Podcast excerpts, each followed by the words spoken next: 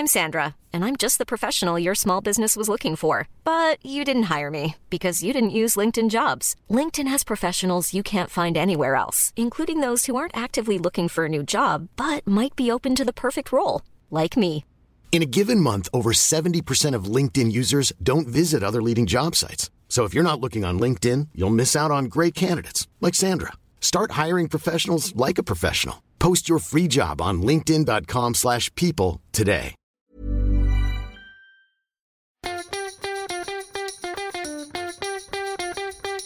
From Barangaroo Studios, the AusBiz COB is the key stuff you need to know about the day in business and finance. Great to have you along with us. This is the COB. It is the 7th of December. I'm Nadine Blaney, joined here by my colleague, David Scuddy. Good day today.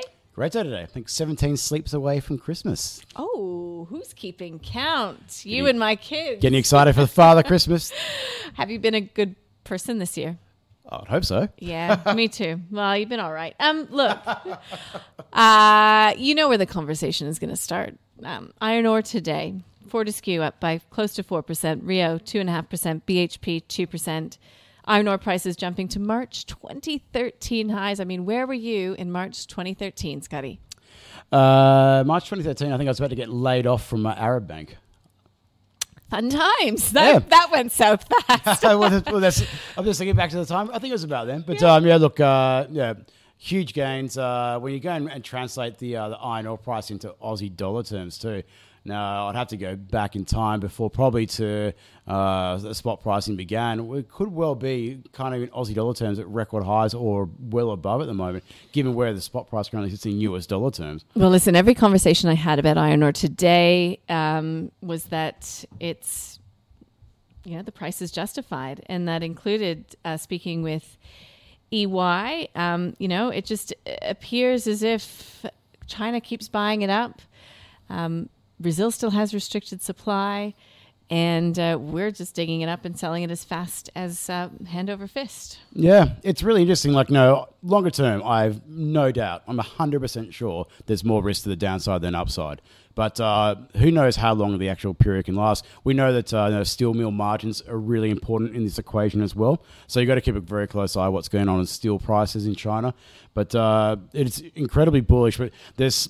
I look at little contrarian indicators that are going off all over the place. It makes me a little bit concerned about know what's going on. So there's a lot of assumptions being built in now that the Chinese steel production is going to continue to boom again, even more so than what we've seen this year. Now that's a big assumption, not necessarily incorrect, but that's one.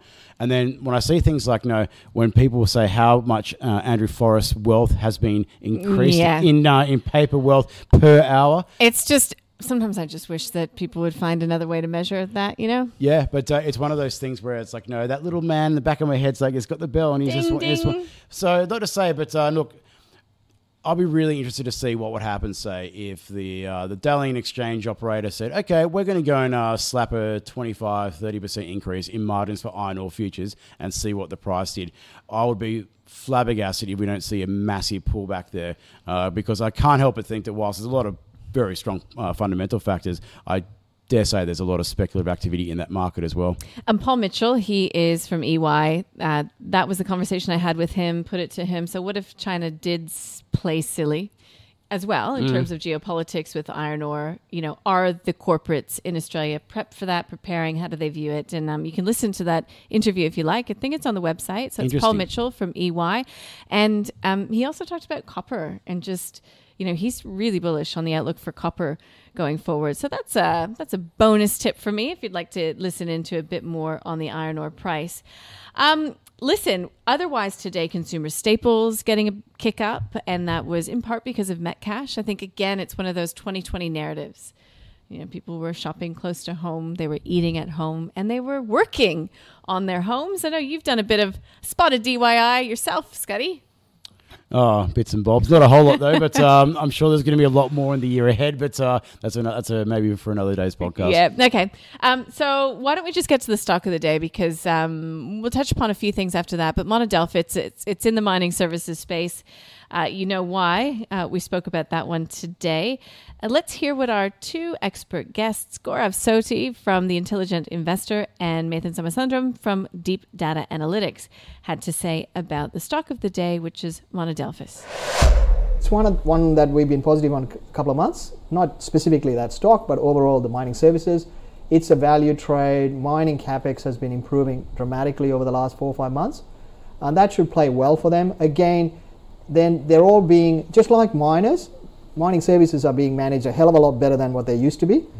This is well-managed business, but it's a tough macro. It's had a pretty big bounce. Do I want to chase it right now? Probably not. Right. You've had the run. Yep. If you were there, you've done well. I would hold on because you can trust the management to do well. I don't think it's as good as the numbers suggest it is, and simply because it had its halcyon days in the greatest commodities boom in history. Yep. I know it has all the right numbers, has very high return on equity, but that's because it has no assets. For me, this is a lowish quality business with outstanding management. It would have to be super cheap to entice a buyer because it's in an awful industry with lots of competitors. Yeah. So that was classic Gaurav and Nathan disagreeing on a company. So Nathan liking the mining services space, Gaurav saying that he thinks that stock, well, in essence, is overrated, saying I don't think it's as good as the numbers suggest it is. No deal for the portfolio. No. Okay, Scuddy, had a lot of conversations today, and I would say a lot of them involved talk of inflation, central banks potentially, being put under increasing pressure to address inflation. And that's going to be a key thematic for 2021. What do you reckon? It's a clear risk. Real rates in particular, to see what central banks can do to nominal yields and maybe suppress them and really make real yields go deeply negative. That's one thing. But with the inflation story, we're just talking now and listening to the stock of the day. And if we truly are at the start of an economic cycle that's going to have big legs, and I think that we're probably on the cusp of something like that, and we have a commodity super cycle. You look at any other commodity super cycle over time, it generally leads to inflationary pressures. You don't want to know what's going to happen to some of those high-flying growth names if you start seeing inflation pick up and those yields really start to go and jackknife a little bit higher beyond the control of central banks, because that would really go and cause some demand destruction in some of these valuations at the moment, particularly in the higher-end growth stocks. So it's something you definitely need to keep an eye on. It's not a given by any stretch. We know there's a lot of slack out there. But if we really get an industrial recovery, the commodity prices start to pick up and the like, it'll be very interesting to see what happens. With that in mind, we must keep an eye on what's going on with the Chinese PPI figure out tomorrow. You can look at that as a lead indicator for what will happen with not only trade prices, but then eventually CPI prices in a lot of those advanced economies around the world, especially the United States. Yeah, and again, had a really good chat with Jonathan Armitage. He's from MLC. Just talking about all the pressure points, or the sort of dynamics that are putting upward pressure on inflation, and just how investors should be thinking about that conundrum at this stage of the game. Tomorrow we get an indication as to the strength and or weakness, I suppose, of the Australian business community conditions and confidence report coming out from the NAB. Lots of people really love this read because it's timely. We get insights from the coalface. What are you anticipating coming from this, Scuddy? I don't know. I'm going to ask you the same question as well after I'm done, but I can't see anything else but being bullish. The news flow has been pretty positive around the country. So if it's not optimistic, then I'll be questioning why it's not optimistic. But no, the one thing is I'll be looking out for forward orders, new orders, employment. Yeah, all those areas there. Tell me if I'm wrong. Surely it'd have to be pretty positive report. I would think so. We've got economies reopening. We've got tax incentives, tax breaks coming through for corporates as well. But we want to know whether it's going to translate into hiring, whether it's going to translate into wages growth, which is obviously so key, to the whole inflation picture and the economic recovery story going forward. That's what the RBA cares about at this stage of the game. So yeah, the employment read in that. I know that you did a bit of a view today in the newsletter. So if our listeners don't sign up for the newsletter, look, we'll paraphrase it roughly here. But we get these traditional releases this week coming from the banks. We get, you know, the NAB result tomorrow. We get the Westpac Consumer Confidence read a little bit later in the week. After a heavy week for the ABS last week, it's a little bit more light on this week. But, you know, your view this week is just sort of expressing... the fact that we're seeing a bit of innovation even coming from the ABS as a result of this pandemic. Flesh it out a bit for us. Yeah, it's pretty simple when you put it into perspective. So we all know the pandemic period has made us go and revisit what we did in the past and go and think, well, is this conceivably the best way we can do things? Our processes have been revisited and improved.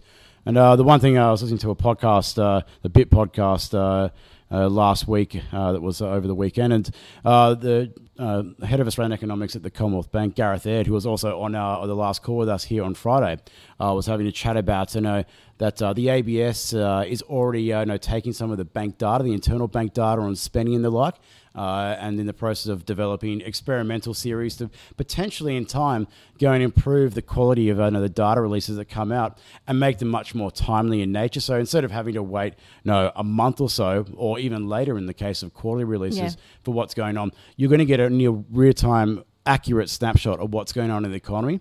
And along with another couple of other innovations from the ABS this year, we've seen the preliminary retail sales and trade report. Payrolls report. I've got to really applaud the ABS. They copped a lot of stick over the years. We know about the funding pressures and the like. But that's what I was going to say. Yeah. We need to keep them well funded because that's been part of the problem as well. But the one great thing is that technology is being used, and this is where we talk about technology pivot and the like and accelerating trends. There's absolutely no reason why with the technology and information we have at hand that we can't take big data, put into technology and improve the outcomes. And if that means that we get a better picture of what's going on in the economy and reduces the risk, it won't eliminate, but reduces the risk of policy errors, fantastic. And so, 3 cheers to the ABS. Tough year, but they've been doing a great job. Cheers to that. All right. You mentioned innovation. Clunky segue to a couple of interviews I think are worthwhile listening to. Control Bionics, CBL is the ticker code, debuted on the ASX today. Doing pretty well. It's a really great med tech company servicing a very unique part of the market, very targeted, and they are looking to go global. So really looking to hire a massive sales force in the US to get into market there more significantly. So Control Bionics CEO joined us, Robert Wong. If you'd like to hear about the size of the market, the growth plans for the company, and also how they plan to extend out the uses for the innovation, you can do so via the show notes. And just because we love keeping people happy, we've got some stock picks as well, and it's an interesting one. So it's out of the big tech space into the micro cap tech space here on the ASX, and that was with Australian Ethical. And we've also got 3 ETFs to buy with one of our friends, I think, of AusBiz, safe to say, investment manager at VFS Group, James Whalen, giving us 3 ETFs to buy right now. He's never shy of an opinion, and he gives you 3 picks today. I also heard he's a pretty savvy wine connoisseur as well. He's a generous guy too. Thanks, James.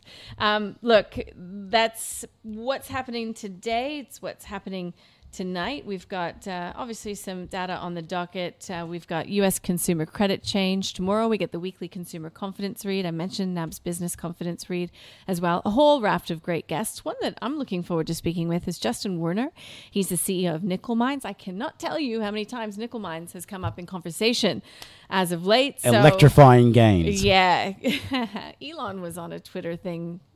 I didn't get it. I didn't put a lot of headspace into it, but it was the number 100. I would imagine it's something to do with the trip to the International Space Station. I actually don't follow Elon on Twitter. If there's going to be breaking news, I let the Twitter sphere go and erupt, and it can tell me when something interesting is happening. But no, it's one. I tend to follow people where I can go and get information about macro sense of things. Yeah, well, I can't tell you if it was a Twitter sphere or storm. I just sort of logged off that after a while. But I just noticed that he's got over 40 million followers. There's a goal for you, Scuddy. It's in the bag.